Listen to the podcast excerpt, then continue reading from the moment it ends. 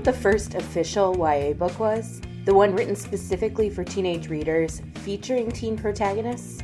If your answer is The Outsiders by S.E. Hinton, you're close, but you'd be wrong. It's a different title published decades prior and one that is still in print today. Welcome to Hey YA Extra Credit. I'm Kelly Jensen, and this is our short form podcast running on weeks opposite the full show. I'm mixing it up a bit this week, and rather than sharing book recommendations or having a book club discussion with an author, I wanted to try out offering a shortened deep dive into a topic that has fascinated me for a while. And if this is something that is appealing to you as a listener and a YA lover, do let me know, and I'll continue to think of ways to weave these sorts of stories into the extra credit mix. So, before diving into the show, I want to send a thank you to today's sponsor, TBR, Book Bookright subscription service offering reading recommendations personalized to your reading life for making the show possible. Want great new YA books to read but are overwhelmed by all the publishing buzz? Let us help. Tell TBR about your reading likes and dislikes and what you're looking for, then sit back while your bibliologist handpicks recommendations just for you. TBR offers plans to receive hardcover books in the mail or recommendations by email, so there's an option for every budget. TBR is also available as a gift. Visit mytbr.co to sign up today. That's mytbr.co. The year is 1942. In America, teenagers aren't yet considered a whole separate demographic. Sure, they're young people, but the idea of their power as a group of consumers hadn't yet been tapped. That would come after the war. While many writers featured adolescents in their books at the time, as well as prior to that time, crafting work specifically for teenage writers had yet to come into vogue. Paul Zindel and S.E. Hinton would come to define early YA books in the 60s, but it was Maureen Daly's 17th Summer which most commonly earns the distinction as the first book for and about teenagers. Maureen Daly was born in Ireland and moved to the U.S. in the 1920s. She and her family settled in the mid sized town of Fond du Lac, Wisconsin, and Maureen attended St. Mary's Springs. It was one of her teachers, Sister Rosita Handibode, who encouraged her to write and helped her lead a fascinating career which started at a remarkably young age. 17th Summer is the story of Angie Morrow, a 17 year old who just graduated from a private all girls prep school in Fond du Lac, Wisconsin. That summer, she catches a glimpse of Jake Duluth, who graduated from a local public school. Ultimately, it's a story about middle class teenagers falling in love during the summer when all things are setting up to change. Angie is preparing to go to college in the fall, whereas Jack is planning to go work the family business.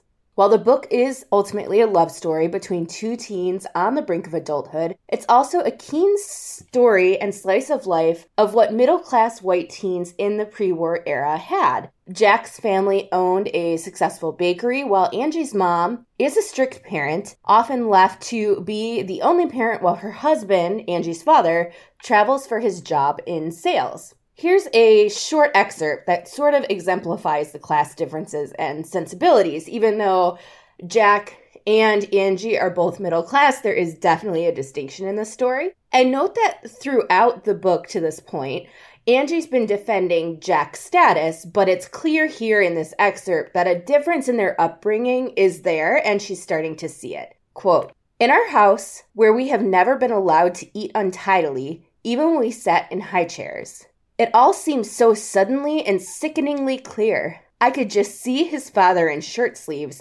piling food onto his knife and never using napkins except where there was company. And probably they brought the coffee pot right in and set it on the table. My whole mind filled with a growing disdain and loathing. His family probably didn't even own a butter knife. No girl has to stand for that. Never.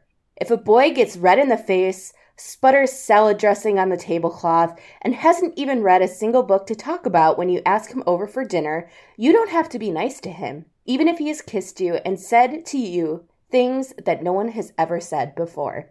End quote.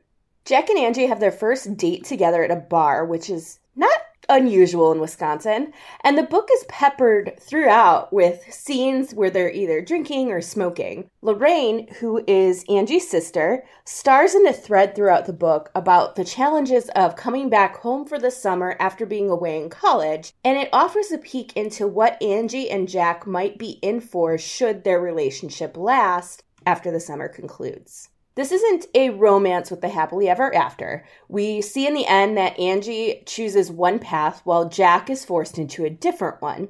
And though the emotional notes and dated references and language situate the book in its time, again, this is 1942, there is a sense of timelessness to the story as well.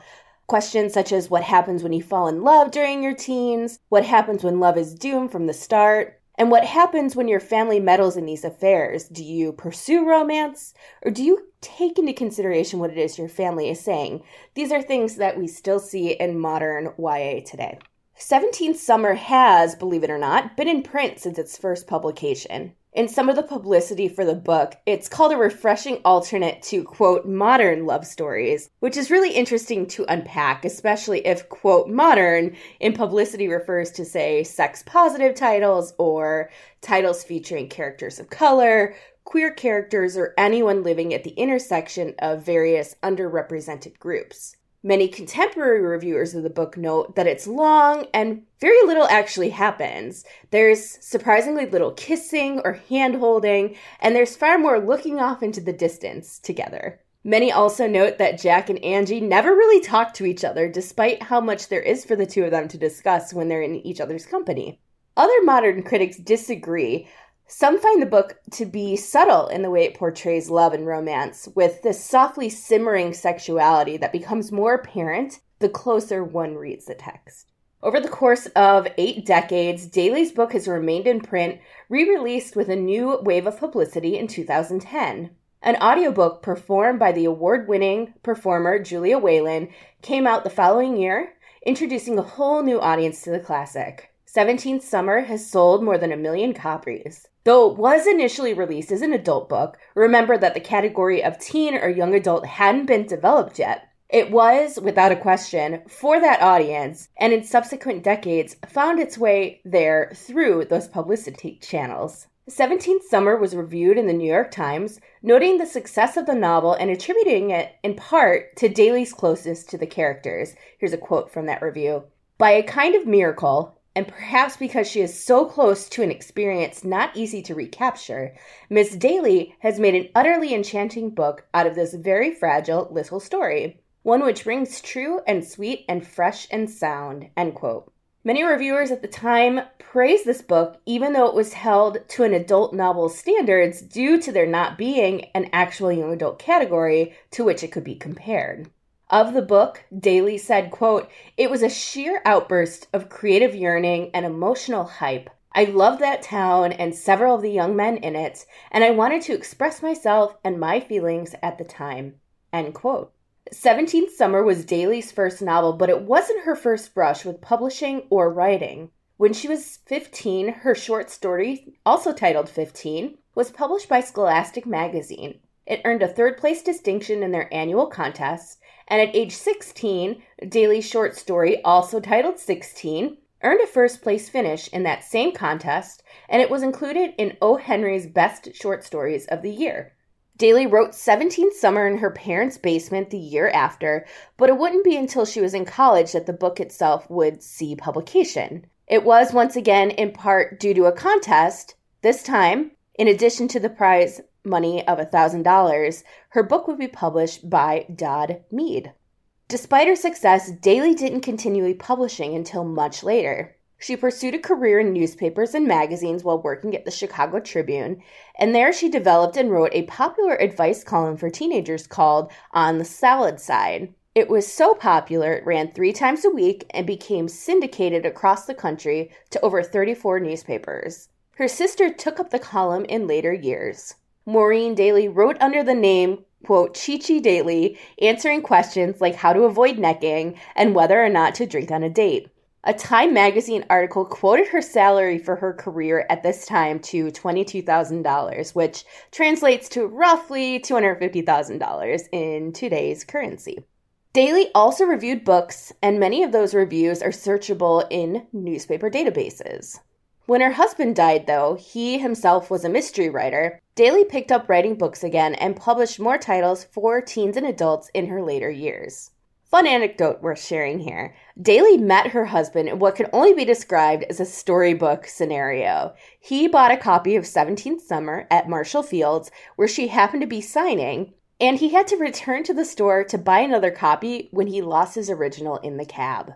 Maureen Daly died in 2006 at the age of 85. Film rights to the book 17th Summer were sold, but no film was made. Instead, her 1964 book titled The Ginger Horse was made into a film.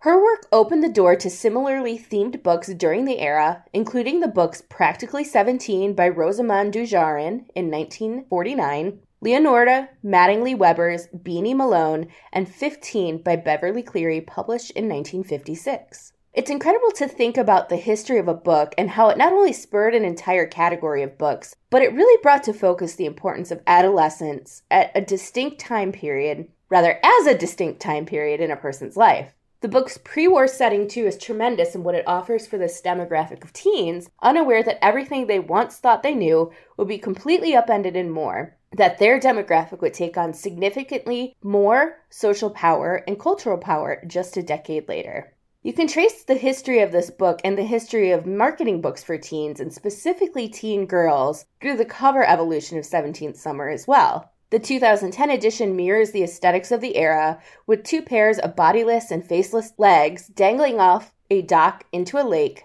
where the 1985 cover has a very teen television show feel to it. The 1970s edition is reminiscent of Gustav Klimt's The Kiss, Jack and Angie in 70s style clothes. As for the original cover, it very much is of the quote, trying to look like an adult novel without trying to look like an adult novel, end quote, variety. That's my quote.